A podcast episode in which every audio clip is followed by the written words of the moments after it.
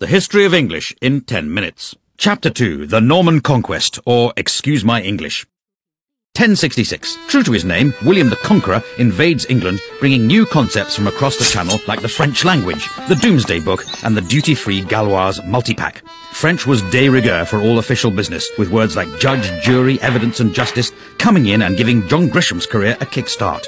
Latin was still used ad nauseam in church, but the common man spoke English, able to communicate only by speaking more slowly and loudly until the others understood him. Words like cow, sheep, and swine come from the English-speaking farmers, while the a la carte versions, beef, mutton, and pork, come from the French-speaking tops, beginning a long-running trend for restaurants having completely indecipherable menus.